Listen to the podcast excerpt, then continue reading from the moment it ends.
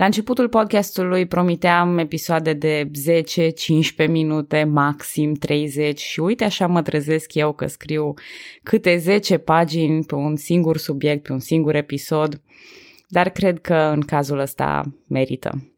Și o să mă scuzați că nu am prea multă introducere de această dată și trecem direct la subiect. Bună, numele meu este Călina și în acest episod din podcastul Istoria României vorbesc despre Marea Unire. E vorba despre o serie de evenimente atât raționale cât și pline de încărcătură emoțională, prin care regatul României devine România Mare, ajungând la maximul său de întindere geografică din istorie și la forma pe care o va menține pe întreaga perioadă interbelică. Acum două episoade spuneam că sfatul țării, organul legislativ al Basarabiei, votase pe 27 martie 1918 unirea cu România. Ceea ce nu am spus este că această unire impunea și condiții regatului României. Situația la nivel internațional era atunci una delicată, mai ales că războiul era încă în plin curs la acea dată. La capătul unui lung proces în care a fost implicată și România prin intervenție militară pe teritoriile acestea vecine, basarabenii reușiseră să obțină autonomia față de ruși și să declare Republica Democrată Moldovenească. Sunt lucruri pe care le-am mai discutat, dar vreau să le reamintesc acum ca să înțelegem exact cât de delicată era situația. Noi suntem obișnuiți să luăm unirea Basarabiei, a Bucovinei și a Transilvaniei cumva așa la pachet. Însă fiecare dintre acestea a avut aspecte particulare și vreau să ne distanțăm puțin de versiunea clasică a poveștii pentru a putea aprecia aceste nuanțe. În primul și în primul rând, Basarabia nu fusese subiectul acordurilor de intrare în război pentru România, așa cum fusese Transilvania. Înfrângerea și prăbușirea Imperiului Austro-Ungar în urma primului război mondial au făcut unirea Bucovinei și Transilvaniei oarecum naturale, însă în cazul Basarabiei nu se poate aplica chiar același concept. Rușii nu fuseseră învinși în război încât să fie justificate aceste pierderi teritoriale pentru ei. De altfel, după cum vă amintiți, nici nu au reacționat prea bine la evenimentele din Basarabia, confiscând atunci tezaurul României.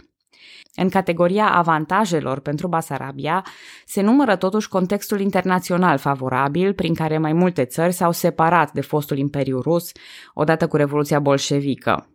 Apoi, peste toate acestea, se adaugă stratul de suspiciuni despre care vorbeam acum două episoade, prin care armata română ar fi exercitat, se presupune, anumite presiuni pentru unire. În fine, ideea principală este că procesul prin care basarabenii au devenit mai întâi independenți a fost în sine unul greoi și scump din toate punctele de vedere. Așadar, ei nu erau pe cale să se arunce fără vreo plasă de siguranță în unirea cu România. Nu erau dispuși să-și lase soarta în mâinile regatului român, așa pur și simplu. Existau anumite avantaje, însă nu putea fi vorba despre o unire necondiționată. Sfatul țării, odată cu actul unirii, prezenta și o serie de condiții speciale, de pretenții. Și ar fi corect să vă spun aici că după realizarea unirii cu celelalte provincii, da, într-adevăr, basarabenii au renunțat la aceste condiții speciale, însă nu recomand să trecem peste ele fără a le analiza puțin. Sfatul țării cerea așadar un număr de 11 condiții, după cum urmează. 1. Sfatul țării va face o reformă agrară care va fi recunoscută de guvernul român. 2. Sfatul țării, ca organ legislativ, avea să rămână în efect în Basarabia, care își păstra astfel autonomia în cadrul României. 3. Sfatul țării avea să voteze bugetul local și să se ocupe de administrația efectivă a Basarabiei. Ei păstrau controlul asupra consiliilor zemstvelor și orașelor, dar și numirile de funcționari ai administrațiilor locale. O să fac aici o pauză ca să punctez că, după cum vedeți, reprezentanții din sfatul țării nu vor să cedeze puterea politică pe care au câștigat-o. Aceste condiții sunt menite întocmai pentru păstrarea unei autonomii politice și teritoriale a Basarabiei. Repet, nu ar trebui să ne mire acest lucru, dar putem observa cât de diferită e situația față de ceea ce se întâmpla, de exemplu, în vremea lui Cuza sau în contrast cu provinciile care urmează la rând în 1918. 4 erau dispoziții legate de recrutarea armatei, 5 legile locale și forma de administrare puteau fi schimbate de Parlamentul României doar cu acordul reprezentanților locali, 6 drepturile minorităților din Basarabia erau garantate prin lege, 7. Doi reprezentanți ai Basarabiei vor face parte din guvernul central român în urma desemnării prin sfatul țării. 8. Proporțional cu teritoriul Basarabiei, în Parlamentul Român vor fi trimiși reprezentanți basarabeni. 9. Alegerile din Basarabia urmau să fie democratice prin vot direct, egal, secret și universal. 10. Garantarea prin Constituție a libertății personale, a tiparului, cuvântului, credinței și adunărilor și așa mai departe. Și 11. Amnistia pentru încălcările legii făcute din motive politice, aplicabilă perioadei de tranziție. Cu trei voturi împotrivă și 36 de abțineri, dar cu majoritatea deputaților blocului moldovenesc și în plus membrii ai fracțiunii țărănești și un reprezentant polonez care a votat pentru unire, moțiunea a trecut în sfatul țării.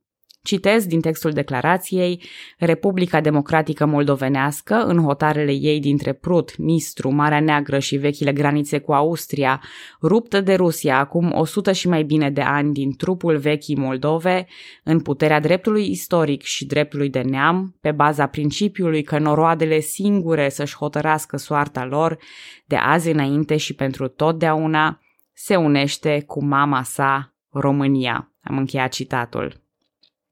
Prima persoană externă care a luat cunoștință cu privire la rezultatul votării a fost Alexandru Marghiloman, premierul de atunci al României. El era prezent la Chișinău, însă a ieșit din sală în timpul deliberărilor și a voturilor. După încheierea procesului, a fost invitat înăuntru și anunțat de rezultatul votului.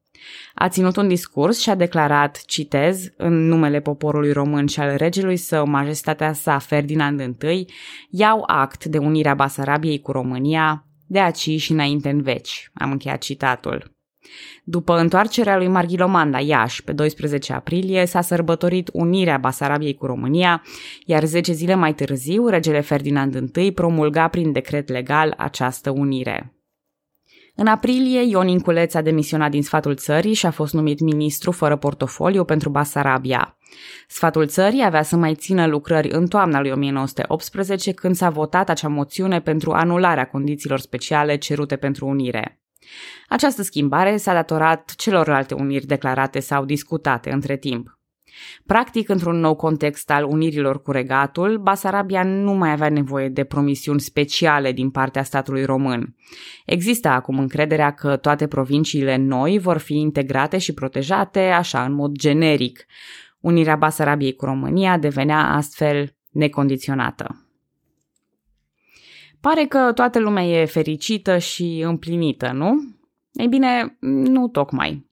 Unirea Basarabiei cu România, la fel ca celelalte uniri declarate mai târziu, au fost recunoscute la nivel internațional abia mai târziu. Așa cum de bine unirilor, că doar știți povestea.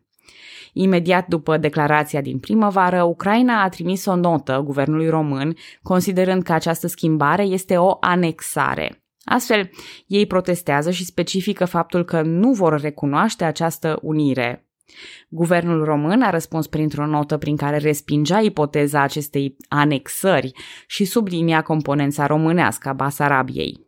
În ianuarie 1918, la Congresul Statelor Unite, se prezintă cele 14 puncte ale lui Wilson, despre care am discutat deja. Acestea favorizau statele mici și principiul autodeterminării. Consiliul Suprem al Conferinței de Pace de la Paris va face la 3 martie 1920 recomandarea pentru recunoașterea unirii Basarabiei cu România. Motivele țineau de dorința exprimată liber a basarabenilor, de compoziția etnică și de aspecte geografice, etnografice, economice și istorice. În 28 octombrie, la Paris, se va semna tratatul care recunoștea oficial acestea. Au fost prezenți acolo ambasadorii britanici, francezi, italieni, japonezi și români. Articolul 9 al acestui tratat prefigurează și discuții cu rușii la data ulterioară la care va exista un guvern rus recunoscut de puterile tratatului de acum. Prin urmare, trebuiau duse negocieri directe între Rusia și România pentru ca prima să recunoască unirea. În mod previzibil, aceste tratative cu Rusia nu au fost deloc productive. România a încercat în repetate rânduri să obțină confirmarea rușilor, însă fără niciun rezultat. În 1924, rușii au instigat o răscoală la Tatar Bunar, în zona Bujac, având sprijinul unor basarabeni radicali pro-bolșevici. De asemenea, în același an, din Ucraina sovietică s-a desprins Republica Autonomă Sovietică Socialistă Moldovenească la est de râul Nistru. Aceasta cuprindea raioanele din Transnistria de astăzi, plus alte câteva raioane, și aici a pornit o propagandă puternică a moldovenismului, considerându-se că influența românească era una burgheză, în vreme ce moldovenismul în sine ar fi mai proletar. Scopul principal al acestui stat era unul propagandistic, prin care rușii încercau să forțeze iredentismul și procomunismul în Basarabia vecină. În 1925, disputa cu privire la Basarabia trebuia discutată la Viena între o delegație română și una sovietică, însă conferința s-a dizolvat fără niciun rezultat. Acest refuz al Rusiei de a recunoaște unirea Basarabiei cu România a fost tărăgănat până în 1939 la pactul Ribbentrop-Molotov, prin care rușii își asigurau iarăși Basarabia, nu că, vezi doamne, ar fi acceptat atunci în 1939 această unire. Tot atunci, ca să vezi coincidență, s-a și desfințat Republica Autonomă Sovietică Socialistă Moldovenească. Dar până acolo mai avem. Dintre toate poveștile, poate unirea Bucovinei cu regatul României este cea mai simplă, discutabil. Bucovina aparținea Imperiului Austro-Ungar din 1775 și avea o componență etnică mixtă.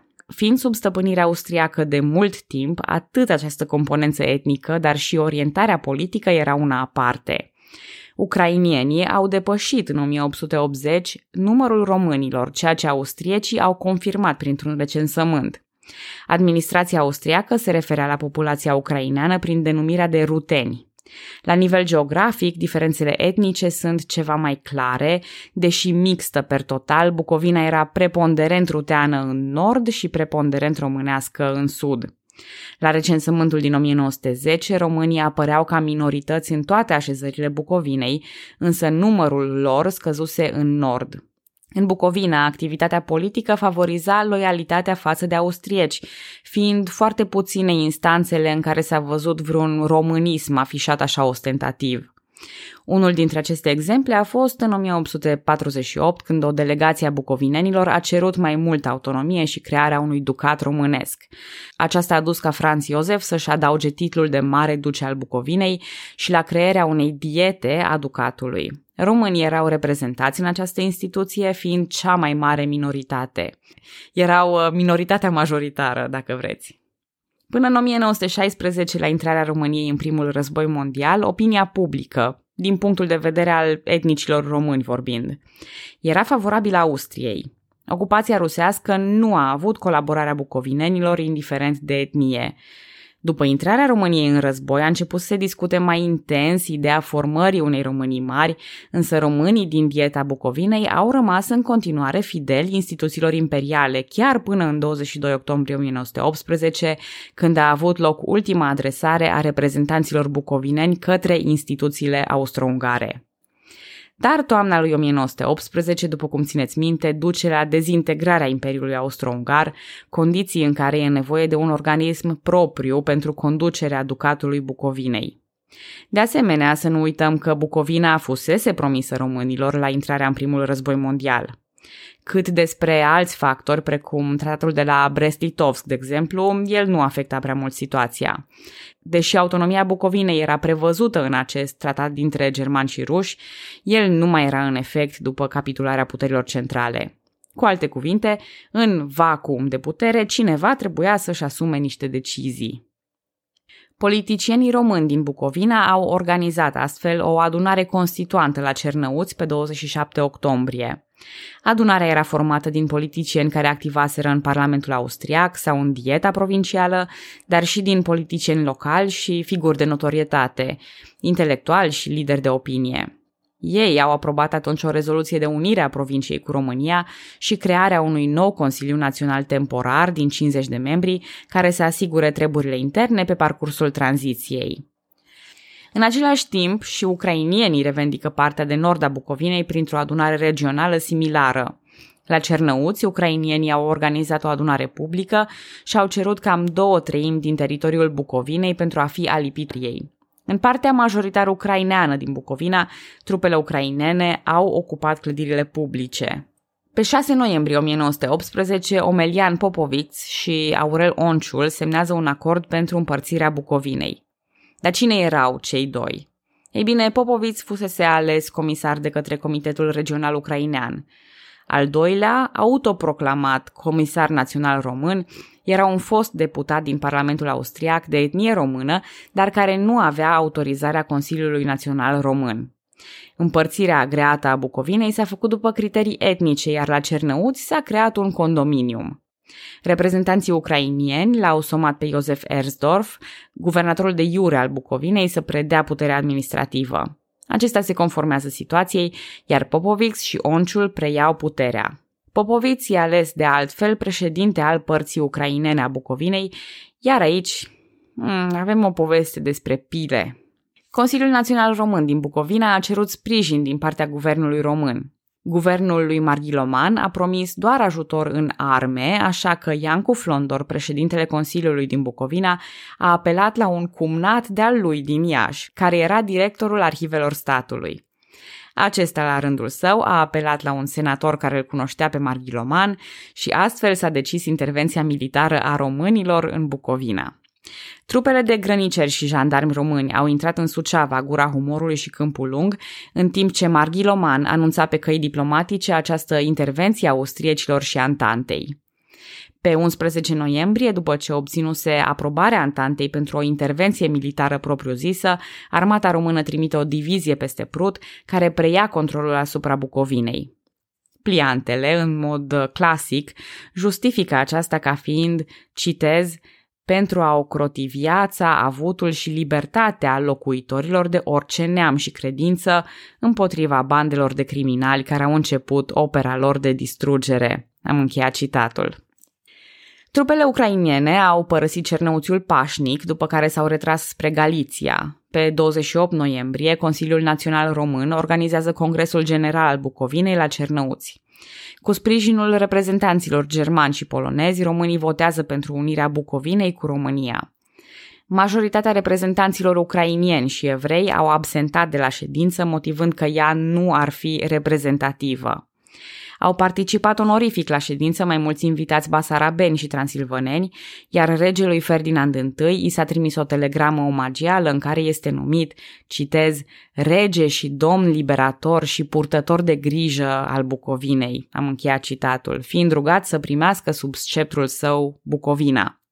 Au fost trimise telegrame și către Franța, Marea Britanie, Statele Unite și Italia. La 31 decembrie 1918, regele Ferdinand I sancționa unirea prin decret regal. Iancu Flondor și Ion Nistor au fost numiți miniștri fără portofoliu în guvernul României, primul cu reședința la Cernăuți, iar al doilea la București. La conferința de pace de la Paris, Brătianu a expus revendicările României asupra Bucovinei și a cerut ca întreaga provincie să intre în componența regatului. Aliații au format atunci o comisie de experți care nu s-au putut pune de acord cu privire la problemă, deoarece o parte dintre ei propuneau împărțirea Bucovinei. Discuția s-a tranșat într-o subcomisie care a alocat României cea mai mare parte a Bucovinei, cu excepția bazinului râului Ceremuș, care era majoritar ucrainean. La 10 septembrie 1919, Austria recunoaște prin Tratatul de la Saint-Germain-en-Laye noua apartenență a Bucovinei. În schimb, România se angaja să protejeze interesele minorităților. Așa cum s-a întâmplat și în cazul Transilvaniei, România prelua și o parte din datoria fostei Austro-Ungarii, proporțională cu teritoriul câștigat.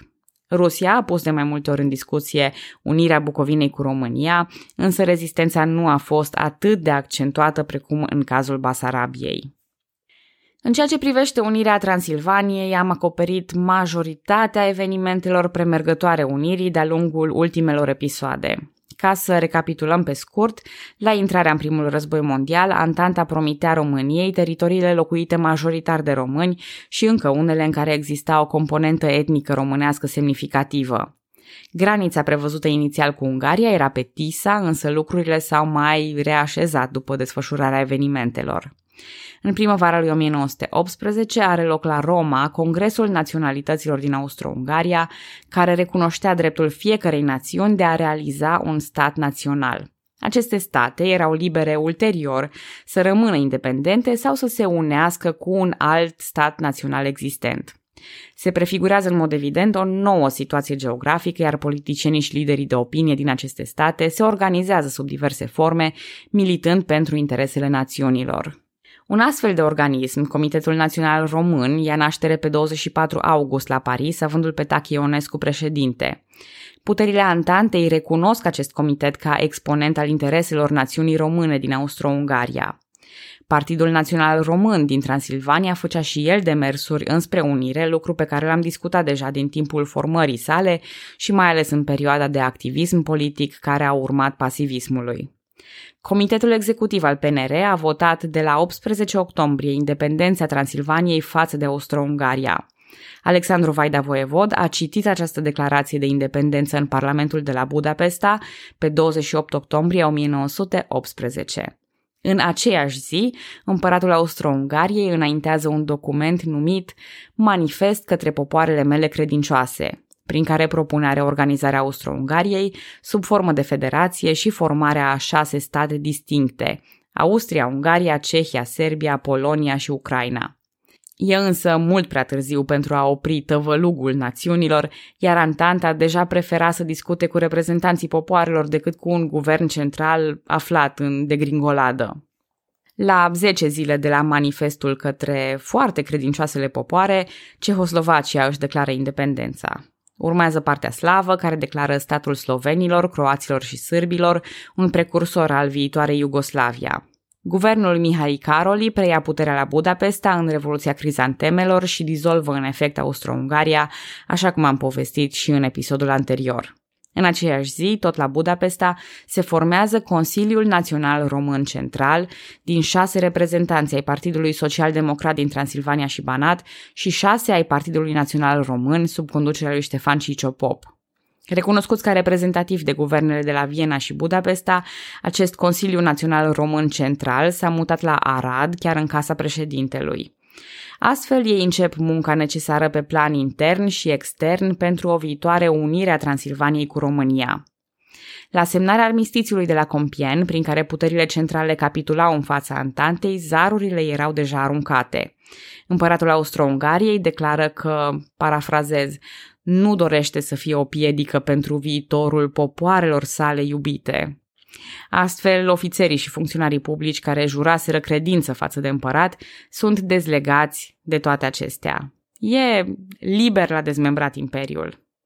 În ceea ce urmează are loc ocupația Transilvaniei de către trupele românești, evenimente pe care le-am descris în episodul anterior ca fiind premergătoare războiului româno-ungar. În paralel, pe partea administrativă, au loc negocieri între guvernul maghiar și Consiliul Național Român Central, care însă nu ajung la nicio înțelegere.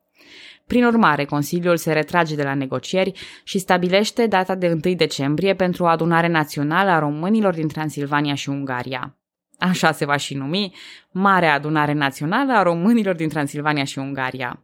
Pentru organizarea alegerilor și a adunării se formează Marele Sfat al Națiunii Române din Transilvania și Ungaria. Nici aici denumirea nu ne tocmai surprinde. În noiembrie, pe parcursul a 12 zile, se țin alegerile pentru această adunare și sunt aleși 1228 de membri, dintre care 600 sunt de pe districtele electorale, iar restul de 628 sunt reprezentanții ai unor organizații sau asociații, spre exemplu clerul, profesorii, militarii, meseriașii, studenții, societățile culturale și așa mai departe. Printre propunerile înaintate sunt reforma agrară, votul universal și unirea cu regatul României. Oricum, în ceea ce privește statutul geopolitic al Transilvaniei, acesta e discutat sub trei forme. În ședințele premergătoare adunării existau puncte de vedere începând de la declararea independenței Transilvaniei, prin autonomie și până la unirea necondiționată. Așa că în cazul Basarabiei, subiectul ține atât de o perioadă de acomodare, de dorința politicienilor de a-și păstra puterea, dar și de o temere în fața provincializării. În cele din urmă, rezoluția Unirii a fost formulată cu o speță de autonomie provizorie prin care să se asigure tranziția. Citez din Iuliu Maniu. Nu se poate ca într-o singură zi sau într-o singură oră sau într-un moment dat să punem la o parte o stare de lucruri veche și să înfăptuim una nouă. Am încheiat citatul. În orice altă privință, sigur, unirea nu punea condiții speciale sau pe termen lung. Deși Consiliul Național Român Central își avea sediul la Arad în această perioadă, locația aleasă pentru Marea Adunare Națională a fost Alba Iulia. Acest oraș avea o dublă însemnătate prin rolul ei de capital al lui Mihai Viteazul și prin execuțiile lui Horea Cloșca și Crișan. Probabil că însemnătatea cea mai importantă a fost pentru organizatori prima, având în vedere asocierea ei cu o altă unire a celor trei principate. De asemenea, o mare importanță a avut-o și localizarea centrală a orașului, care a permis afluența unui mare număr de oameni. Încerc să vă pictez o imagine a acestui eveniment. Pe lângă delegații oficiali cu drept de vot, au venit la Marea Adunare Națională o mulțime de oameni fără rol oficial. Peste 100 de mii de oameni au venit din Transilvania și din Regat cu trenul, căruțele, pe cal sau pe jos. Purtau steaguri tricolore și însemne cu localitățile de unde proveneau. La o distanță sigură, trupele românești opriseră înaintarea prin Transilvania pentru a nu genera discuții. Însă de bandade îi se alătură armata lui Mackensen în retragere, ale cărei linii se intersectează din când în când cu grupurile de români veniți cu chef de sărbătoare. Iar pentru această susținere efervescentă, pentru fericirea care a fost data de 1 decembrie 1918, avem și dovezi fotografice. Pentru acestea îi datorăm mulțumirile noastre lui Samoilă Mârza, român înrolat în armata austro-ungară și încadrat apoi pe serviciile de topografie și fotografie, Mârza era la Triest, pe frontul din Italia, la finele primului război mondial. A revenit în Transilvania cu abia patru zile înaintea Marii Adunări Naționale, dorindu-și să surprindă câteva clișee fotografice. Pentru eveniment fusese însă angajat un fotograf german, așa că lui Mârza i s-a interzis intrarea în sala Unirii. Într-o turnură ciudată a evenimentelor, acel fotograf german tocmai că nu a apărut și nu a făcut nicio poză. Totuși, în ciuda vremii înnorate, care prelungea timpul necesar de expunere, în ciuda efortului de a căra și manevra echipamentul greoi din acele timpuri, dar și în ciuda accesului redus, Samuilă Mârza a reușit să facă cinci fotografii. Trei dintre ele arată mulțimea venită la Marea Adunare Națională, iar două arată tribunele oficiale unde a fost citit actul unirii. Acum, nu știu voi, dar eu în epoca Instagramului sunt obișnuită să fac 100 de poze la mâncare, 200 în care mă strâmb în oglindă și 300 când face copilul ceva drăguț. După care pot la fel de bine să le șterg pe toate fără să mă gândesc măcar ce înseamnă acele 1000 de cuvinte per poză și înmulțite. Pentru noi e destul de greu de înțeles semnificația istorică de proporții pe care o au aceste fotografii. Ei bine, aceste cinci fotografii au fost duse la conferința de pace de la Versailles ca probe pentru cauza românească. Puterile Antantei au putut vedea astfel că evenimentul și implicit unirea în sine beneficiau de o susținere populară imensă. Cât de mult au contat, în fapt, aceste fotografii pentru decizia finală e greu de zis. Cert este că de stricat, cu siguranță nu au stricat. Textul rezoluției a fost redactat în linii mari la Arad într-o ședință a Consiliului Național Român Central pe data de 28 noiembrie. A fost apoi supus unei sesiuni de dezbatere două zile mai târziu. Textul a fost finalizat așadar doar spre miezul nopții înainte de ziua de 1 decembrie. Marea adunare națională cădea într-o zi de duminică în care a nins, prin zăpadă, de dimineață, participanții au început defilarea cu steaguri și cântece, apoi au participat la slujbele religioase, după confesiune, atât Biserica Ortodoxă cât și cea greco-catolică au ținut slujbe speciale. Sărbătoarea a continuat la sala cazinoului, numită acum Sala Unirii, unde s-a citit rezoluția Unirii și a avut loc votul.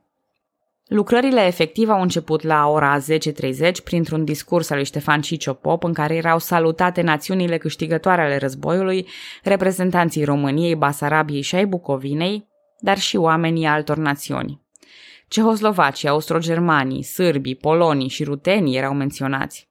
Pentru că, așa cum am mai zis, în bufetul suedez care a fost primul război mondial, nimeni nu se putea bucura sau întrista singur.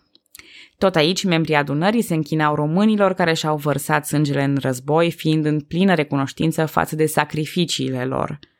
După acest început emoționant a fost stabilită comisia de verificare, notarii și s-au făcut verificările celor 1228 de delegați oficiali. Președinte al adunării naționale a fost numit Gheorghe Pop de Băsești, alături de episcopul ortodox Pap și cel greco-catolic de la Oradea, Demetriu Radu. Teodor Mihali, Ștefan Cicio Pop și Ioan Flueraș au fost vicepreședinți. Un alt episcop greco-catolic, Iuliu Hosu, a citit rezoluția Marii Adunări Naționale. Apoi, Iuliu Maniu explică anumite puncte și cere votarea proiectului. Știu, sunt multe nume și nu-mi permite timpul să vorbesc acum despre fiecare dintre acești oameni care au făcut posibilă Marea Unire. Unii vor mai apărea în episoadele viitoare, mulți dintre ei nu vor beneficia de vieți prea liniștite. Vedeți voi, nici perioada care urmează, cea interbelică, nu e lipsită de probleme, în ciuda mitului. Iar regimul comunist îi va transforma atât pe Iuliu Maniu cât și pe Iuliu Hosu în deținuți politici, vor suferi destul de mult. Prezența și implicarea lor în acest moment superb al istoriei românești nu îi va feri pe participanți de ceea ce urmează în viață. Dar până acolo mai avem și nu vreau să stricăm atmosfera unui episod vesel. Maxim pot să vă recomand filmul Cardinalul. Pe fondul muzical Deșteaptă de române, care în 1990 va deveni imnul național al României, lucrările au fost închise. Răspunsul în unanimitate a fost da. Pentru perioada tranziției s-a constituit Marele Sfat Național ca organ legislativ și Consiliul Dirigent ca putere executivă, deci ca un fel de guvern. Președintele Consiliului Dirigent a fost ales Iuliu Maniu, pe care îl vom întâlni în episoadele următoare. Gheorghe Pop de Băsește a anunțat rezultatul votului astfel. Citez.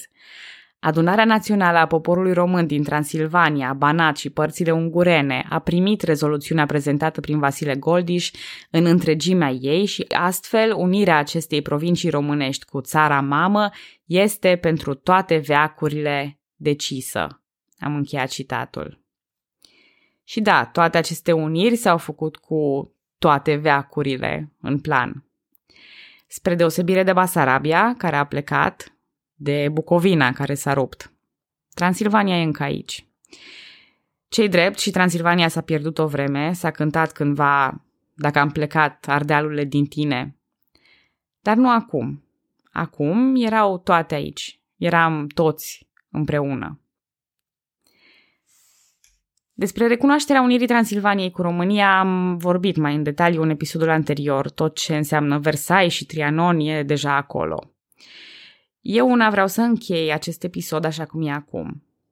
Uneori e bine și să te arunci în volbura asta minunată și nebună a istoriei, fără să mai conteze toate aprobările și discuțiile și ratificările și comisiile. Nu vreau să discutăm nici despre date, despre intrări în efect, când a fost de fapt înfăptuită unirea și așa mai departe.